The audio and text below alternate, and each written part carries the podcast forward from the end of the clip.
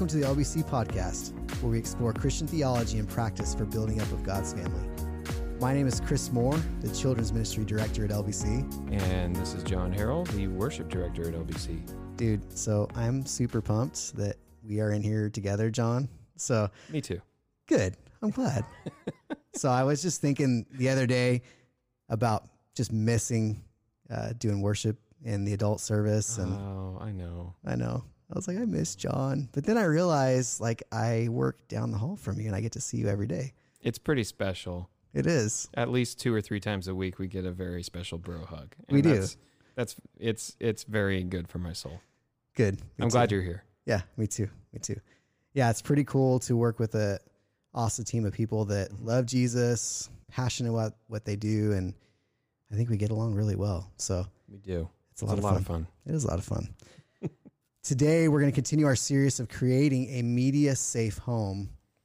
So, a couple weeks ago, we did the first series or lesson on this, and that we really were focusing on teenagers and how to address the use of media and particularly cell phones with teenagers. But today, we're really going to talk about what that looks like with our little ones. So, we're talking about kiddos birth up through sixth grade. How do we navigate the use of media? How do we lead our, our family and protect them in a lot of ways with the use of media? Mm-hmm. So, buckle up if you're driving or grab a cup of Joe if non moving location. So, we don't want you drinking coffee and driving and looking at your phone. We want you to enjoy this and not get hurt. So, yeah, L- LBC people obey all the traffic laws. yeah, we want you to do that. So when we get started, we also want to tell you that John and I are like in the thick of this. Mm-hmm. So I have an eight year old, a seven year old, and a five year old, and we're we're trying to figure out what that looks like in our home. And John, I think you guys are right in there with us. We're right in there with you guys. We have a 13 year old, a 12 year old, a seven year old, and a four year old. Yeah. So we've got the full spectrum of physically needy kids all the way up to very emotionally needy kids. yeah. So it's uh, always a challenge, but always keeps us on our toes, right? It does. It does, which makes parenting fun. Yeah. Right. all right. So, what we want to talk about first is you know, what are the problems? What are the risks that are inherent with our children being exposed to media and screens? And the first thing we really wanted to talk about is a Psychology Today article that highlights the negative effects that screen time has on children. And so this article is really an accumulation of a bunch of studies that have been done recently over the last few years about how screen time affects our children. So John and I both have some of those findings from that article. Yeah. And I just I'll start off with reading just a couple of the negative consequences or negative impacts of when kids have an excessive exposure to screen time. And this includes TV, iPads, computers, um, smartphones, etc. It's anything that has a screen. So they highlight some social and emotional effects. And some of them that they list are an increase in stress, uh, an increase in time to complete tasks, increase in anxiety with no access to electronics. So these are kiddos that are, they feel like they've got to have that screen time. Right. Increase in impulsivity, decrease in emotional regulation, and then decrease in ability to recognize facial emotions and nonverbal cues. So this is just some of the stuff they're finding in these studies. And and keep in mind these are not uh, this is not a Christian study. These are studies being performed by psychologists, by universities, um, really presenting some objective evidence mm-hmm. to excessive screen time. Um, so that's that's some of the things that they're seeing. Yeah, and on the neurological side of things, um, what we're finding and what psychologists are finding now is that uh, kids are actually experiencing a dopamine release, um, which leads to if you're if anyone out there is familiar with dopamine, um, that leads to an increase in pleasure, which usually leads to addiction. Mm-hmm. So um, kids can actually experience a release of dopamine by using screens and playing games and all of these sorts of things. It can kind of rewire their brains to get a reward, so to speak, just from spending time on screens, which leads to addiction. We see that in all sorts of other ways. Um, I think we'll get into that later, but um, that's kind of a shocking one that I don't think a lot of people necessarily realize, but that science is currently finding these things out. There's also um, a chronic need that develops for stimulation and instant gratification. If you notice, kids are impatient, period. Right. But there is an increase in impatience actually in children who uh, have too much time on the screens. Um, that also leads to a decrease in focus and a very, very short attention span, shorter than the average of what we've seen in the past. Because again, kids have short attention spans as they are, but um, it also leads to sleep deprivation, poor sleep, um, getting kids getting less sleep, which leads to the emotional things that you just mentioned, like heightened anxiety and stress and all of these other things. And so, and it can also lead to just overall sensory overload, where kids can literally kind of break down under sensory overload of just too much screen time and their brains can't handle it. Yeah. Yeah. And so we, uh, there's a lot more good information in that article. And uh, so I'd encourage you to just Google search uh, psychology today. And it's called The Impact on Kids and Parenting Screen Time. Um, you know, there's a lot of other things. There's impacts on parenting, and then there's also some physical, observable changes in the structure of the brain that they've been able to to to look at too. So all things that you need to think about when we're when we're thinking about screen Yeah. time for our kids. So another reason why we need to be concerned is that technologies are replacing experiences. Hmm. Not only does exposure to screens negatively affect children's minds and behaviors, but the technologies that are ex- they are exposed to are creating the problem. So Richard Freed is the author of the book Wired Child: Reclaiming Childhood in the Digital Age. And he says the problem is our kids' extreme overuse of entertainment technologies that is displacing the experiences that are fundamental to a strong mind and a happy, successful life. The excitement, we talked about the dopamine releases um, that a child experiences with screens and media is replacing the natural life experiences that produce deeper satisfaction and joy. Um, and these technologies ex- experience are they're short-lived spikes. You get that dopamine spike, and then it's done. It- it leaves you wanting more. You just got to keep chasing that feeling and that experience. Yeah. Yeah. So, and this is why our children are probably feeling a little bit more unsatisfied. So, when I think about that, I mean, this for us, John, these these are new experiences because we didn't have. I mean, I think back, I had Nintendo, right?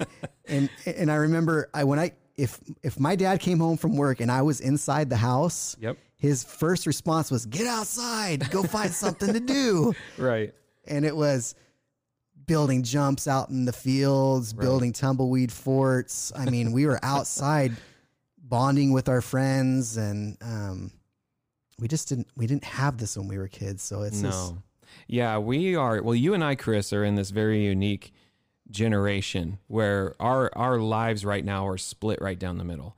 Half of our life, and I mean that pretty much half of our life literally yeah was spent without internet access, without cell phones in our hands, without anything instant. I mean, if we were researching anything for school, we hoped our parents could afford an encyclopedia so we could go look it up ourselves, or you had to, you know, go to the library, God forbid, and attempt the Dewey Decimal System. right Um, you know, things that are largely gone now. I mean, um, our lives are split that way. That was our childhood, and our adulthood has been nothing but social media, hearing everyone's opinions on everything right now, all the time, having instant information, too much information, now information we can't even trust um, at our fingertips all the time. I mean, it's two completely different worlds that we've been living in with um, how quickly technology has changed even in the last 20 years. And so it is a very unique ex- unique experience. I didn't grow up. I didn't have the Bakersfield experience, so I don't know what a tumbleweed fort is. um, sounds sounds itchy. yeah. I don't know why we did uh, it. You know, growing up, uh, I spent nine years in Mississippi, and that was it. I mean, I had to find my own fun. Yeah, And and as a kid, I wasn't sad. I loved it. yeah, You know, every stick was a gun or a sword, and my sister hated me because I was always, you know, doing things to her toy. But like, uh, you know, and then w- when I got older and we moved to Ojai, California, yeah, I mean, it was pretty much spent sometimes playing Nintendo. But if we if I wasn't doing that in my room with friends, then it was riding our bikes into town and feeling that that feeling of independence of being Mhm. away from our parents for a day during the summer and just riding our bikes around town and trying not to get in trouble. And Yeah. you know, it was a very different existence than what we see today, and uh, not a lot of the s- same struggles Yeah. with technology as we have today. Yeah, another thing to think about too is the aggressive marketing to children. Um, it should Mm. make us rethink our children's exposure to media and the screen. So, October 11th in the New York Times, there was an article that was titled Netflix Goes All Out to Wow Children as Streaming Wars Intensify. Mhm. And there was a quote in there that really stuck out to me, and it says Netflix has been a force in children's entertainment for years. Its usefulness as a digital babysitter, helping it grow in it into a streaming behemoth with 152 million subscribers worldwide. And I thought about that phrase digital babysitter, and it made me think about how many times have I worn out, plopped my kids in front of the TV and turned on Netflix, and we just geeked out for hours because I was tired. And some of those nights when I was working at Chevron before I came on staff, there was days I was wiped out. Like Mhm. Heather may have had a meeting at church on on a Monday night, and I'd turn on Netflix and I'd fall asleep on the couch. Right. I mean, I was with them, but I had nothing in the tank. Um, I've done that, so I don't know, John. I don't know if if that's something you are familiar with, but We can go to the next question if you want. Um, yes, absolutely. I am absolutely guilty of that. Uh, Kristen and I both. We laugh sometimes because there are days that shall not be mentioned in our parenting careers. Um, in terms of just, yeah, we want to get things done around the house, or we got things to do. And, and rather than, there have been those days where rather than inviting the kids in because we knew it would, you know, either A, they were just going to complain because they didn't have a screen in front of them, or B, it would get done really inefficiently because the kids slow everything down on our projects right? or they might mess it up. Let's let's be honest. Yeah, yeah, Then we would rather just, you know, let the digital babysitter take over right. so that we can get the important things done around the house Yeah, without recognizing, you know what, if we were really on our game and if we were really able to set all of our selfishness aside, man, what an opportunity, even if our kids do cry and moan the whole way through it, what an opportunity for us to be able to spend time together as a family to teach our kids something, to allow them to take ownership of something around the around the home. And yeah, there have been many occasions where Netflix or, you know, whatever, you know, what kind of babysat our kids while we got quote important things done hmm and uh, it's definitely not. I don't think I don't think that's God's plan at all. That's something that we've had to repent of quite a few times in our home. big reason we need to take extreme caution is that there's easy access to pornography. Yep. And we talked about this in episode seven. A smartphone is a supercomputer in your pocket, and you Mhm. have access to the entire world. Um, and with it comes easy, and yes, it is easy Yeah. to access pornography. Data we saw, it's been floating around for a while, but they're saying the average age of um, a person being exposed to pornography is 11 years old. And when you think about average, that means that there's kids that have seen it younger and some that are their first Right. exposure was older. Right. But and I've heard stories of men being exposed when they were eight. Mm-hmm. And these are men that they're now older and they didn't have access to what we have now. So imagine with our kids now, it's just too easy to get to um, from our phones and tablets. So, Yeah, and and even in in our culture today, where pornography is so rampant, you don't have to be looking for it. I think that's the important thing for all parents to understand is that the vast majority of kids being exposed is either through a friend at school who has a phone, Right. or um, it's just something that they happen to stumble upon. Right. It's it is that simple. It's it, you don't have to be looking for it in order to find it. And you know, I also I just want to point this out. Um, let's not get into the conversation of what constitutes pornography. Mm.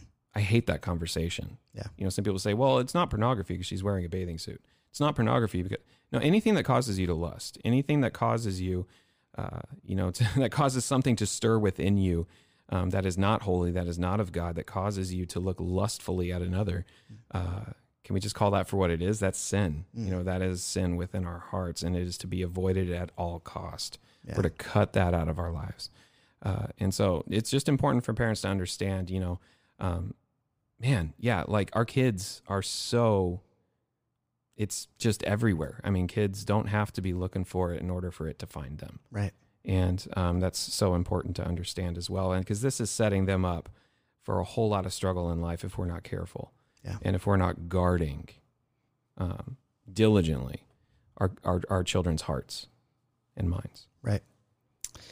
Yeah. So, uh, kind of the final kind of thing we want to think through when we think about media and is that uh, we as parents we're pressured, um, and I haven't quite felt it yet, but I think John, just in our previous conversations, I think you, you're feeling that. But there's pressure from our children. There's pressure from peers. There's pressure from our culture to allow our children to you know either have a phone. I know for a mm-hmm. lot of parents, and I've talked to a lot of people here at church that when is it okay to give my kid a phone? Like I don't really want to give them a phone, but all their friends have a phone, and man, I, I really want to be able to get in touch with them because what happens at, at school and I need to reach them. All those reasons.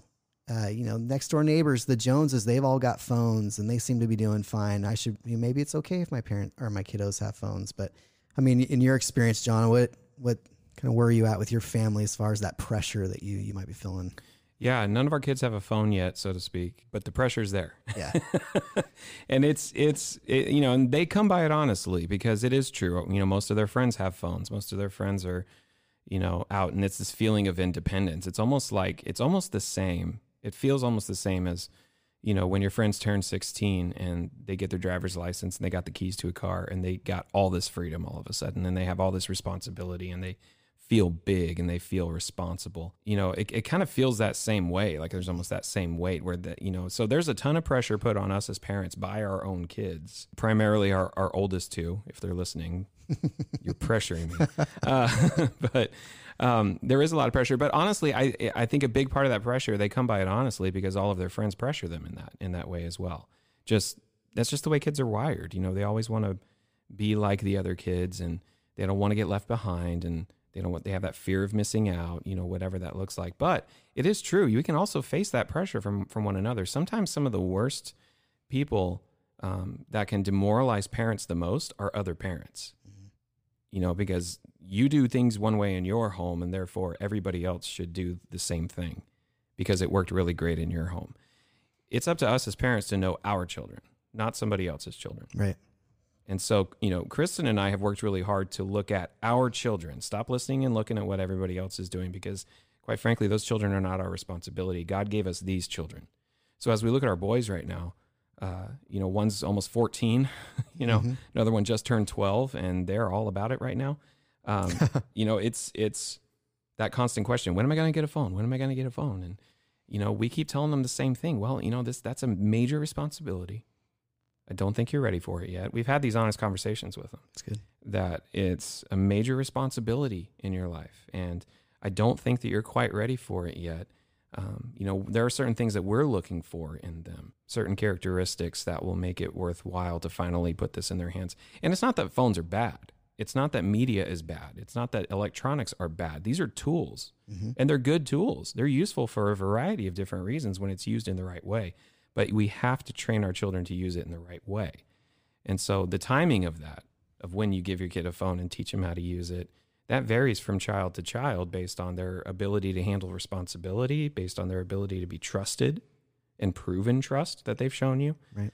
Um, I mean, there's a whole host of factors, but only you know your children the best.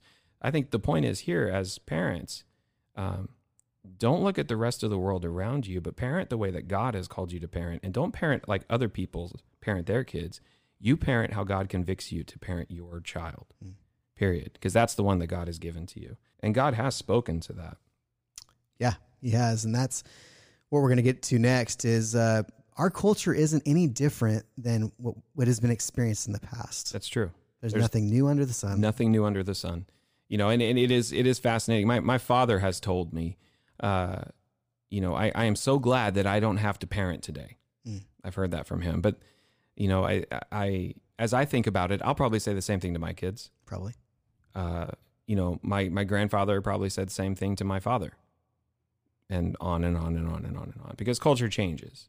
When we look at scripture, when we look at God's word, it grounds us and reminds us there is nothing new under the sun. God is not taken by surprise, even though we are all the time. Genesis 18. And we recently covered this in Sunday school. So this is uh, the account of Sodom and Gomorrah, and it's also the well-known discussion that Abraham has with God about are you going to destroy these cities if there's, you know, counting down the number of righteous people that live in this city or in Sodom and Gomorrah. Um, but before they have that discussion, we go to verses 17 through 19. And the Lord saying, Shall I hide from Abraham what I'm about to do? Seeing that Abraham shall surely become a great and mighty nation, and all the nations of the earth shall be blessed in him. For I have chosen him that he may command his children and his household after him to keep the way of the Lord by doing righteousness and justice, so that the Lord may bring to Abraham what he has promised. Right before he is going to destroy Sodom and Gomorrah, they have this conversation. He's saying part of the purpose of this destruction is Abraham wants to use this to teach his children about righteousness and justice. So there's a command right there that Abraham is to teach his children righteousness and justice. And this is not a happy time. This is not a bright moment in human history. if we say that we are in a really bad time in, in, in human history, there's been a lot of other ones. Mm-hmm. And we go to Deuteronomy chapter 6. Um, and I'm going to read verses 5 through 7. You shall love the Lord your God with all your heart and with all your soul and with all your might. And these words that I command you today shall be on your heart. You shall teach them diligently to your children and shall talk of them when you sit in your house, and when you walk by the way, and when you lie down, and when you rise. Uh, God gives this to Moses to deliver to the nation of Israel when they were in the wilderness. Right? So they're mm-hmm. being punished for their unbelief mm-hmm. Near the end of his life before they're going to go into the promised land. But he chooses to tell them this at this time. The sin of the previous generations is still fresh in their minds, and Moses is going to give them clear commands from the Lord um, and he's saying it should be on your heart and then teach it to your children. So we have a priority to make sure that we love the Lord with all our heart, soul, mind, and strength. And then we teach our children.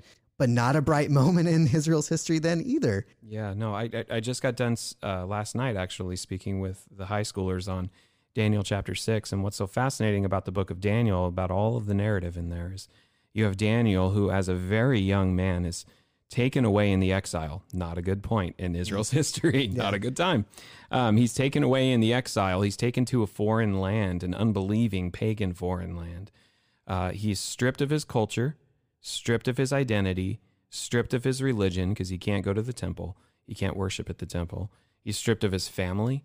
Um, he has nothing. And if ever we would think there was an excuse to just blend in with the culture and just survive, do whatever it takes, mm-hmm. it would have been somebody like Daniel or Matt, Shadrach, Meshach, and Abednego, those those guys as well.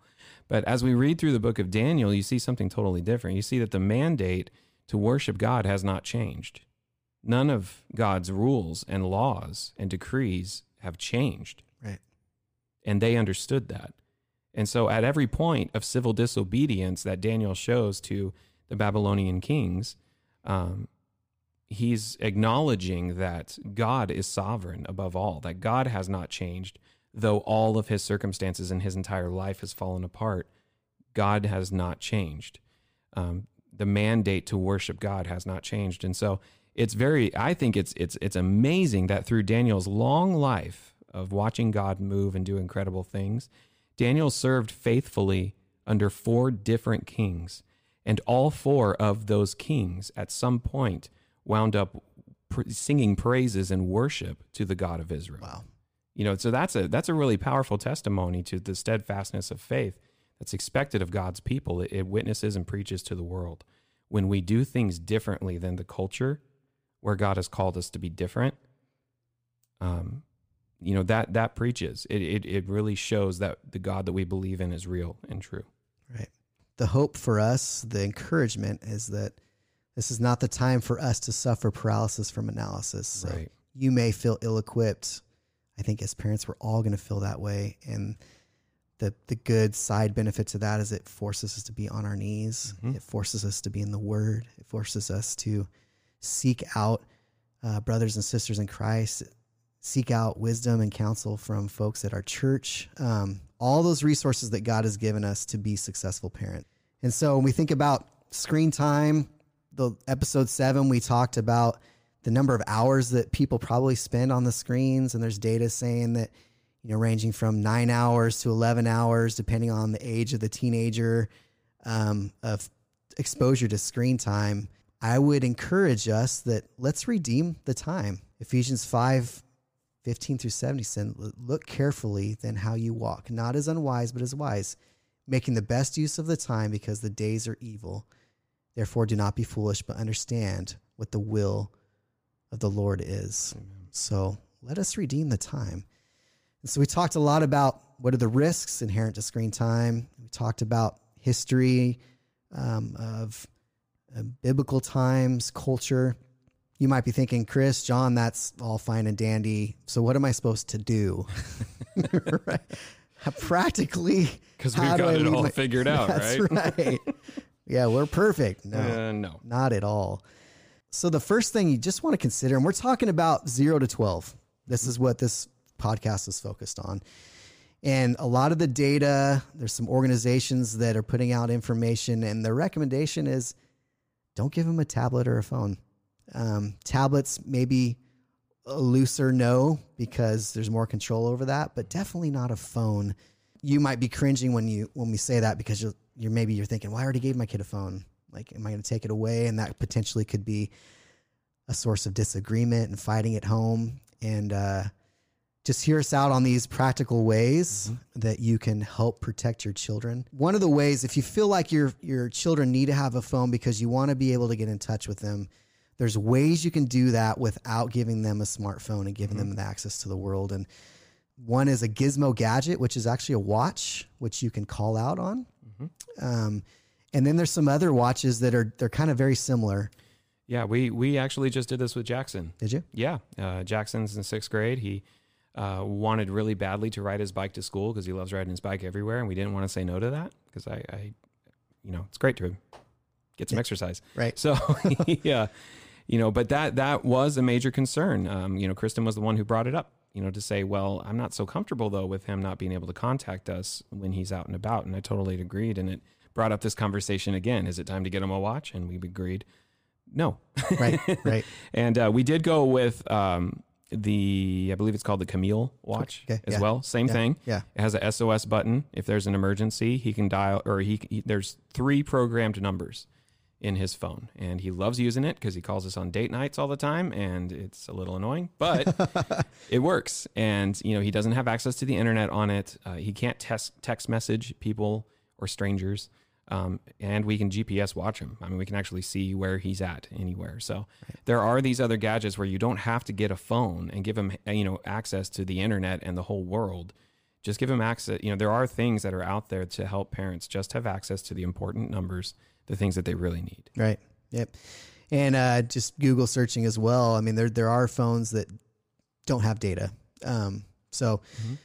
There are options, like John said. Um, definitely screen time limits. So whether it's a tablet, whether it's the computer, whether it's your TV, whether it's setting it, you know, digitally on the the device where that's only going to be on for 30 minutes and shut off, or it's we're setting a timer on the microwave for 30 minutes. You need to set some mm-hmm. limits and really reduce the amount of screen time because I mean the fact is they're on their iPads at school for hours, yeah. you know, doing yeah. um, That's true. Let's let's limit that when they come home. Yeah. And then and then also um, just to speak to uh, you know because most of us have tablets in the home, maybe ones that you use for work um, that sometimes you can just throw to the kids and the kids will kind of play with it. But um, always try to be aware of all the apps that you mm-hmm. have, um, right. recognizing that there is access to really inappropriate things through very innocent apps. Yeah. Um, very useful apps, common apps that we use all the time.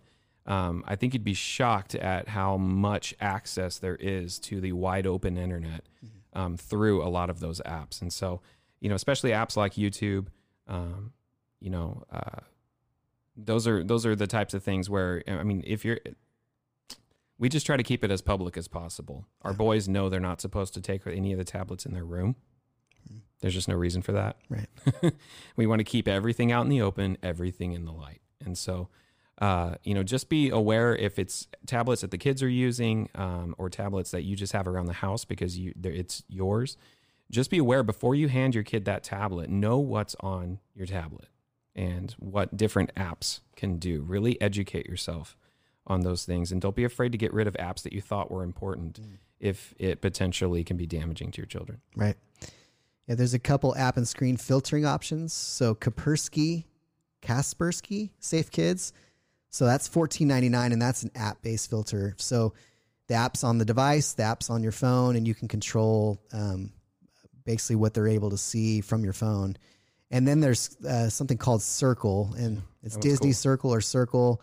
So that's an actual device in your home that controls and helps manage the the uh, the time, the filtering on all of your devices in your house. And those range, I think that's one hundred and twenty dollars ish. It's pretty cool to check out. Yeah.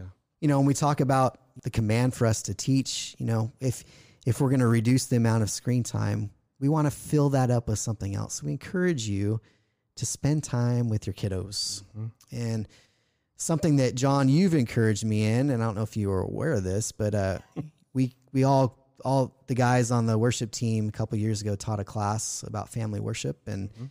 there's a little book by uh, Donald Whitney about Yeah. family worship. But that really changed my perspective on what that looks like. But speak to that just for Yeah, yeah. Just real briefly, uh, it's it's a tiny little book. I encourage everybody to go out and get it. It's just called Family Worship, Mm. and it's by Donald Whitney. It's a real quick, easy read. But um, you know, in that, he pretty much lays out the historical basis. He points out how we are the weird ones for not initiating family worship. We're the weird generation. Us and the pretty much the previous three to four generations. Um, have really, you know, family worship has really died off. And it used to be that if a father or a mother did not engage in regular family worship with their children and teaching their children, praying with their children, reading scriptures with their children, and singing with their children, it was actually a church discipline issue. You could Wow. you could be cast out of the church basically and not allowed back in because of that. It was that taken that seriously. Obviously, that's died off in our culture, and it really does need to be recaptured. And so that really inspired it in me. Um, admittedly, you know, we we're really hit or miss with it even in our home, but we do try to come back to it all the time. Um, and so, you know, there's little, there's so many different things you can do. Um, but Donald Whitney basically just boils it down to three points that anyone can do with their kids. Anyone. And within 10 minutes, you can do it every night. You can do it once a week, twice a week. Um, just simply read the word of God together, pray together, and sing together. That's it. Yeah. That's it. And just allow the word of God to do something in your in your in your children's hearts. But fill your home with those things. Instead of putting on their favorite TV show or their favorite cartoon, maybe put on a program like Planet Earth, which you can stream right now through Netflix or any of these places. Put that on TV. Put the TV on mute and put on worship music in the house. Mm, You just created an incredible incredible music video experience for your children yeah. Where they can see the beauty of the cinematography, the beauty of God's creation paired with the worship and, and the praises of Him Mm. being sung. The two go really well together. Yeah, you know, cool. even that can turn into a worship experience for your kids, whether they're sitting down watching the TV or just walking around the house doing chores. That's a beautiful thing to fill your home with. Right. So be be cognizant of what you can fill your home with. Um, that always the things that point to God and that point to Jesus. Consider catechisms at the dinner table. Um, you know, of just question and answer to train your kids' theology. There's there's a host of different resources Yeah. for how you can redeem that time, just Yeah. like you said. For somebody that's new to the word catechism, um, I think you just defined what it was, but what simply Yeah, catechism, if you didn't grow up in the Catholic Church or high church setting, catechism is, is simply a series of questions and answers. And so, uh, for instance, we do the New City Catechism in our home around the dinner table. And so I will ask the question. In fact, if you ask my four year old daughter, if you say, Clementine, what is uh, our only hope in life and death? My four year old daughter will respond that we are not our own, but belong to God. It's theologically absolutely true. Does she understand what she's saying? No, she doesn't have a clue what she's talking about. But one day she's going to have to answer the question What's my only hope in life? What's my only hope in death? Hmm. My only hope is that I'm not my own, but I belong to God. Hmm. Um, she's going to need that truth one day. Catechism is that that deep theological truths from God's word that is rehearsed and planted in our kids' minds, deep in their minds, that one day will hopefully connect with their hearts. Yeah. So, and it's and it's fun. Kids love competition. They love when you say when you throw out the question and they know that there's a response. They love to be the one to raise their hand and say, "Ooh, I got it! I got it! I got it!" Yeah. You know. Yeah. And it turns into a fun time as a family where, you know, they're learning, and by the way, you're learning as well. Mhm. It's really great to have those answers ready in the back of your mind. Catechism, you just go out and pick out a catechism book, Westminster Catechism. Uh, there's the New City Catechism, like we use, which is really good as well and very kid friendly. Yeah. So Cool. All right. So, uh, kind of close this up here. I wanted to give you a couple more websites for you to do some research and just some, some additional information and guidance. So, one is waituntil8th.org. Just really promoting waiting until after eighth grade uh, to give your kiddos a phone. Focus on the Family has a parent's guide to technology. So, if you do a Google, Google search for that, um, it gives you a lot of really good tips and techniques on how to manage uh, media exposure and smartphones, et cetera, with your family. Uh, another one that I just ran across recently, uh, now.org. I really encourage you to go check out that website. They have a really cool plan for your family that uses START as an acronym. It's awesome. And then HomeWord, which is a uh, a division of Azusa Pacific. Um, Jim Burns is the the president of that organization. Um, a few of us on staff went to training uh, with Jim. Um, lots of great books and resources there um, on a range of topics. And also here at our church, if you're if you're wanting to start with something new as far as family worship devotionals, we offer a family devotional that goes with our Sunday school curriculum, so you can just continue that conversation all week. So lots of resources that you have. So, and really it comes down to this a lot of the data is saying that we have 12 years to lay a foundation. Mm. So zero to 12, and that's about when they go into junior high. When they get into junior high, the words that I've heard is they start to disown their parents' faith and they try to make it their own. So they're just rethinking, like, do I really believe what my mom and dad have taught me to believe? And those are natural and it's healthy. But you've got zero to 12 to lay that solid foundation, and we really don't have time to waste when it comes to that. So we hope that you've been encouraged, challenged, and motivated to lead your family through um, our tumultuous culture. Um, but you are not alone, and God has equipped you for the work to not only create a media safe home, but to teach and disciple your children. We're here to help you do that, and we'll do it together because John and I and all of us are on the same same mission. We're learning. We are learning a lot. Yes. Have a blessed week with your family. You've been listening to the LBC podcast the podcast of Glen Bible Church in Bakersfield, California. If you like listening to this podcast, please share with a friend and hit the subscribe button to stay up to date on all new podcasts. Thank you for listening, and God bless you. We'll see you next time.